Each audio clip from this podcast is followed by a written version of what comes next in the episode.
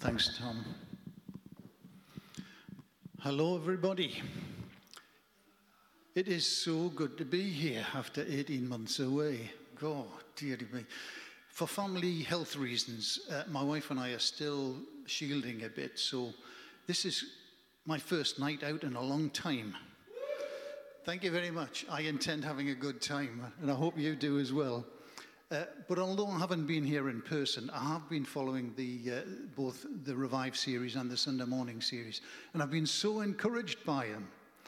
Um, I, got I have a sense that God's refocusing us at the minute, that He's turning our hearts and our minds towards some fundamentals of our faith, not least of which is our relationship with God Himself. Um, and Tom, thanks for mentioning that uh, Knowing God course that uh, I've been putting together. Uh, when I was thinking about what is it, Lord, that we should be talking to people about these days? And I, I was reminded of something that A.W. Tozer said more than 60 years ago. He said, The most important question before Christians today is not what should I say or do, it is what is my image of God? Do I really know my God? Who is he? What is he? What's he like? What are his attributes? How will he respond to me and the things that I do? How can I really know him and experience him in my life? And these aren't just academic questions necessary so that we could get an intellectual understanding of theology. I believe for every believer, these questions touch the heart and the spirit because they affect our life, our character, and ultimately our destiny. I certainly believe that they affect our relationship with God and the level of intimacy that we're able to achieve with God. So maybe it's something that we should all be asking ourselves. I know that in doing the course, I've been doing it, and I found it so beneficial. What is my image of God? But I've been asked to come here tonight to talk about intimacy with God, and particularly intimacy through extravagance, which might seem like a very odd topic. I know lots of Christians who would be more concerned about prudence and faithful stewardship rather than extravagance. But Tom told me that when he was developing this series, he said it was the title was initiated because of the story in, Mar- sorry, in Matthew 26 where a woman pours perfume over the head of Jesus. So that's where we're going to start. Matthew 26, verses 6 and 7.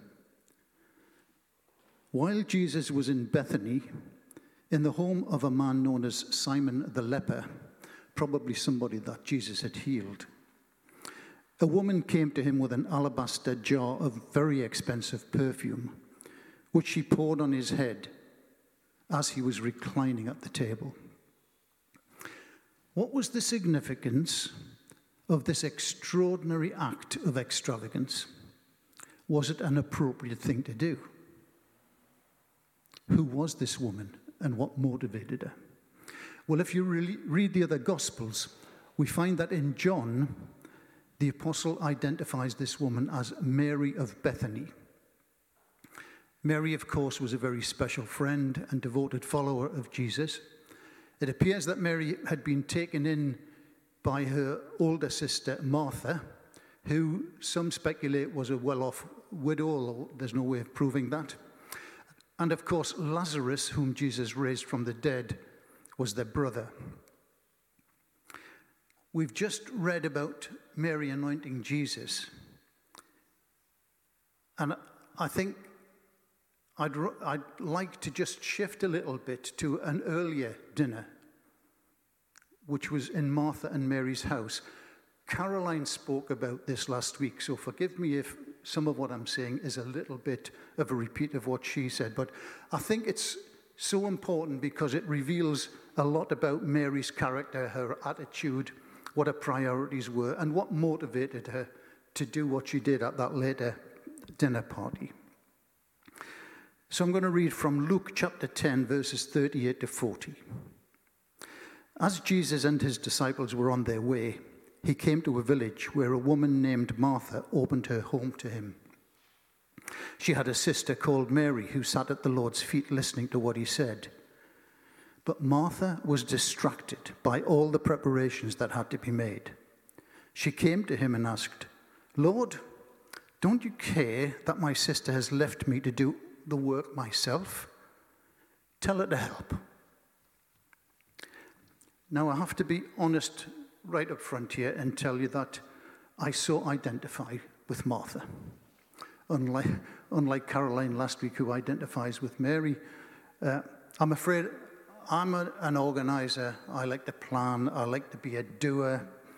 Um, I can understand why Martha wanted to make sure everything was in order and, and in place. But it seems that the more Martha worked, the more worked up she became. And it's bad enough when you have to do everything yourself. But when there's somebody who you think should be helping is just not bothering, that gets even worse. And I think the irritation, the unfairness to Martha, it just builds up to the point where she suddenly explodes. Lord, don't you care that my sister's left me to do the work by myself? Tell her to help. I find it interesting that Martha addressed her frustration to Jesus and not to Mary. She actually accuses Jesus of not caring about her. And she's absolutely sure that if she asks Jesus to tell Mary to help, then he will respond. He'll do the right thing. And I thought, isn't that sometimes how we are? We don't have time to be with God we don't have time to listen to God. But when things start to go wrong for us, we think we know what the answers are and we tell God what he should be doing. Certainly, Martha felt that she knew how Jesus should demonstrate his care for her by lightening her load. And of course, that's exactly what we see him do, but not in the way that Martha expected. We can learn a great deal about discipleship from Jesus' response. Luke 10, 30, verses 41 to 42. Martha, Martha, you are so worried and upset about many things, but only one thing is needed. Mary has chosen what is better, and it will not be taken away from her. Tom Wright tells us that in saying this, Jesus actually made a play on words that doesn't translate very well into the English. In essence, he said, Martha, you are preparing many dishes for us to eat, but Mary has prepared one dish that you can't fix in the kitchen. Martha was putting too much stress on the secondary uh, things that were of secondary importance. She made the less important the primary focus, and she neglected to spend time on the most important thing, and that is my first challenge. When I'm seeking greater intimacy with God, where am I extravagant with my time? What is my primary focus? Instead of settling for a simple supper, Martha tried to impress with a more elaborate meal, but that wasn't the kind of extravagance that was needed. As Caroline said last week, we all have responsibilities to carry out in our daily lives. Do maybe go to work, do the washing, the ironing, the cooking. And we want to do them all well, don't we? Because God is not honoured by shoddy work or neglect of our duties. I think it was Dorothy Sayers who said, No crooked legs ever came out of the carpenter's shop in Nazareth. Jesus wasn't excused from his family business. But he also made sure that he used his spare time exceedingly well. His priority was always to be close to his heavenly Father. Mary's priority was to be close to Jesus, to listen to him, to know him more. Is that how you and I live? Or do we spend our time doing things, even good things, for the church, but little time on the most important thing? Being with God. I believe that Mary took every opportunity she had to be close to Jesus, to listen to his words of wisdom and revelation, to bask in the glory of his presence, and to grow closer to her God. And it's those times with Jesus that prepared her heart for what happened at the second dinner party that we read about earlier. Let me read that again. Matthew 26. While Jesus was in Bethany in the home of a man known as Simon the leper, a woman came to him with an alabaster jar of very expensive perfume, which she poured on his head as he was reclining at the table. And in John chapter 12, we read, Then Mary poured it on Jesus' feet and wiped his feet with her hair, and the house was filled with the fragrance of the perfume.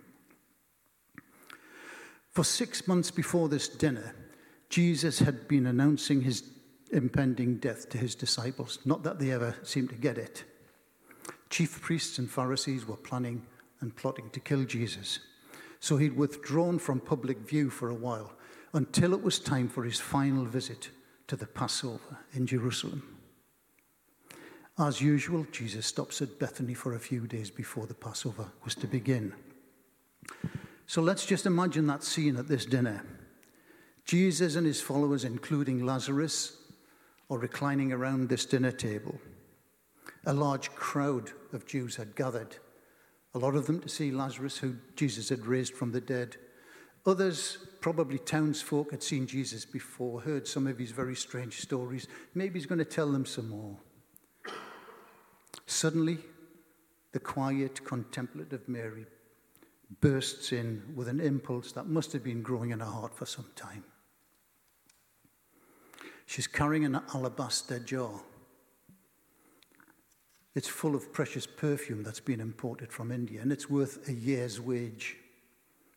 Forgetting her reserve, she brushes past the people reclining at the table, breaks the jar, and pours it over Jesus' head. Then she drips the, the last drops onto Jesus' feet and she wipes them with her hair. This was no routine anointing. But look at the response that this act of love generated. In Matthew 26, verses 8 and 9, we read When the disciples saw this, they were indignant. Why this waste? They asked. This perfume could have been sold at a high price and the money given to the poor. To practical men, this was a stupid, absolutely stupid waste. In fact, in John chapter 12, we're told that it was actually Judas Iscariot who objected to the waste. It said not because he cared about the poor, but because he was a thief. As keeper of the money bag, he used to help himself to what was put in it. But now look at Jesus' response. Why are you bothering this woman? She's done a beautiful thing for me. The poor you will always have with you, but you will not always have me. When she poured this perfume on my body, she did it to prepare me for burial. I tell you the truth. Wherever this gospel is preached throughout the world, what she has done will also be told in memory of her. Jesus considered it a beautiful tribute, this act of Mary's. The word for beautiful there was kalos, it means precious, genuine. It's beautiful because it came from purity of heart and life. Unknown to Mary, Jesus said she was anointing him in preparation for burial. And the inference is that Mary's extravagant use of this perfume is more important than even selling it to give to the poor. Given Jesus' repeated statements about the poor and the kingdom blessings that they were going to come into, that probably confused his disciples quite a bit, I would have thought. And it's ironic that the name Bethany means house of the poor. So that money really could have been put to good use. But Mary's gift was given out of extravagant love and worship of her Lord. There's no escaping the challenge posed by the standoff between Mary and Judas. But for Mary, Expense was of no consideration. The extravagance toward, towards God can always provoke, it has the potential of provoking cynical criticism and opposition. Sometimes it can even come from the closest people to us. I can imagine in particular how Martha might have felt. Oh, Mary, you've gone over the top this time. Apart from the criticism of Judas about the waste, Mary and the other disciples, sorry, Martha and the other disciples, may well have been embarrassed by the extravagant and apparently outrageous behavior. You see, Mary would have had to let her hair down to wipe Jesus' feet. That's about the equivalent at a modern dinner party of a woman hitching up her long skirt to the top of her thighs. Wow. You can imagine the onlooker's reaction. Has she no shame? What's she trying to say to Jesus and to the onlookers? All sorts of disturbing thoughts must have been flashing around that room. How could this be honoring to God? Do you know when people decide to worship Jesus without inhibition, to pour out before Him their treasures, their values, their stories, their dancing, their music, others looking on sometimes find the spectacle a bit embarrassing, even distasteful. During my Christian walk, I've been in the odd church where just raising your hand during worship time was considered a bit over the top. That's just not an acceptable thing to do, thanks.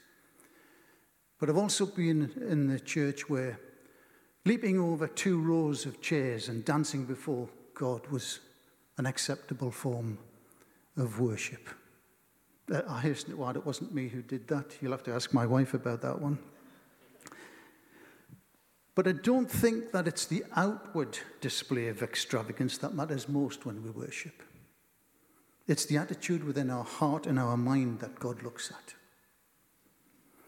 In John 4:24, Jesus says to the Samaritan woman at the well, "Yet a time is coming and has now come when the true worshippers will worship the Father in spirit and in truth, for they are the kind of worshippers the Father seeks." True worship may be hidden in the spirit but it has to be genuine, it has to be transparent and sincere. We're called to worship God extravagantly with our whole lives. In Romans 1, verses 1 and 2, the Apostle Paul tells us what our true act of worship should be. Therefore, I urge you, brothers, in view of God's mercy, to offer your bodies as living sacrifices, holy and pleasing to God. This is your spiritual act of worship.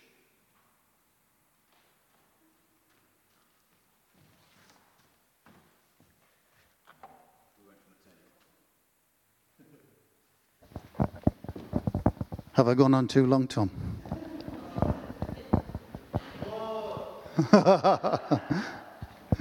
Thanks, Dave. Do not conform any longer to the pattern of this world, but be transformed by the renewing of your mind. Then you will be able to test and approve what God's will is, his good, pleasing, and perfect will. Now, presenting your bodies as a spiritual sacrifice to God sounds like a really extravagant thing to do. But in the New King James Bible, the translation reads Present your bodies a living sacrifice holy, acceptable to God, which is your reasonable service. Paul's just spent 11 chapters explaining what God has done for us Christians. Amazing things. There are at least 30, 36 things that I've counted that God did for us the instant we believed in Jesus. And Paul's saying, in view of all of that, isn't it just reasonable that you should present your bodies as a spiritual sacrifice? Having the Holy Spirit of God inside of you is meant to make a difference. Not just a little bit, but literally to metamorphose us. That's a, such a challenge. Walking closely with God demands zeal. A heart that loves Him and will do extravagant things to draw closer to Him. In Leviticus, we're told that the Israel's priests were, they had to ensure that the fire on the altar where the, the sacrifices were burnt, that altar must burn constantly. It must never, ever go out. In similar fashion, it's our responsibility to ensure that our fire, our zeal for God, never goes out. Sadly, I know how easy it is for zealous, zealous passion to fade. And if we're honest, we probably all know something of that. We even see it in Scripture. Paul spent two years teaching the young Ephesian church. He obviously grew very close to them. When we read his letter to the Ephesians, it's full of his expanding revelations about God's glorious church. He's got great love and hope for the church. And yet, within matter just of decades, we read this in Revelation 2, verses 2 to 5. To the angel of the church in Ephesus, Jesus says, I know your deeds, your hard work, and your perseverance I know that you can't tolerate wicked men, that you've tested those who claim to be apostles but are not, and have found them false. You've persevered and have endured hardships for my name and have not grown weary. Yet I hold this against you. You have forsaken your first love. Remember the height from which you have fallen and do the things you did at first. If you don't repent, I will come to you and remove the lampstand from its place. The book of Revelation was written by the Apostle John. Tradition has it that Ephesus was his residence both before he was imprisoned in Patmos and he returned there afterwards. I can imagine the church at Ephesus were really chuffed to get that revelation when he came back. But it's ironic that the apostle of love, the very one who laid his head on the breast of Jesus at the Last Supper, should become a member of a church which became so unloving and orthodox. Everything appeared to be do, right at Ephesus. They were doing all the right things, apparently. But obedience without passionate love for Jesus can quickly become good works. The spiritual vitality of the Ephesian church, which sprang from love for God, had degenerated into orthodox routine. We know that lukewarm devotion is not acceptable to Jesus. Cold springs can be refreshing. Hot mineral springs can be medicinal. Lukewarm water is nauseating. You can be born again, you can work hard. Work hard in church, do all the things that need to be done.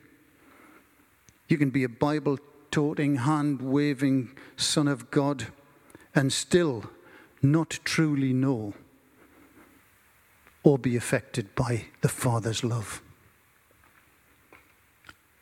Father God loves you extravagantly. In the story of the prodigal son, one of my favorite stories, Jesus is giving us a picture of the Father's heart. Prodigal means recklessly extravagant, one who gives or spends lavishly. The story could rightly be called the prodigal father rather than the prodigal son. And I think Jesus is reminding us that a wild and careless extravagance is characteristic of him and the Father. Tom sent me this quote from a book by Roland Rolheiser. God, as we see in both nature and the scriptures, and know from experience, is over generous, over lavish, over extravagant, over prodigious, over rich, and over patient. If nature, the scriptures, and experience are to be believed, God is the absolute antithesis of everything that is stingy, miserly, frugal, narrowly calculating, or sparing in what he doles out. God is prodigal, wastefully extravagant, and lavishly abundant. That certainly describes the God that Jesus incarnates and reveals.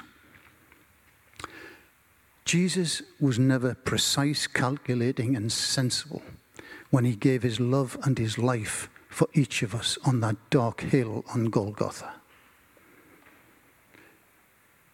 Don't underestimate God's love for you. Tom, I'm rounding up. Mary of Bethany was extravagant in the use of her time. Her priority was to be with Jesus. He came first in her life. She was extravagant in her love and her worship. The expense of giving her treasure and the risk to her reputation was of no consideration to Mary. Mary's actions may have disturbed those around her, but look at the consequences. In Matthew 26 13, Jesus says, I tell you the truth. Wherever this gospel is preached throughout the world, what she has done will also be told in memory of her. Extravagant sacrifice for the sake of Jesus will have perpetual influence. Isn't that worth thinking about when you're challenged to reconsider where your primary focus is? Whether there's a place for extravagance in your life.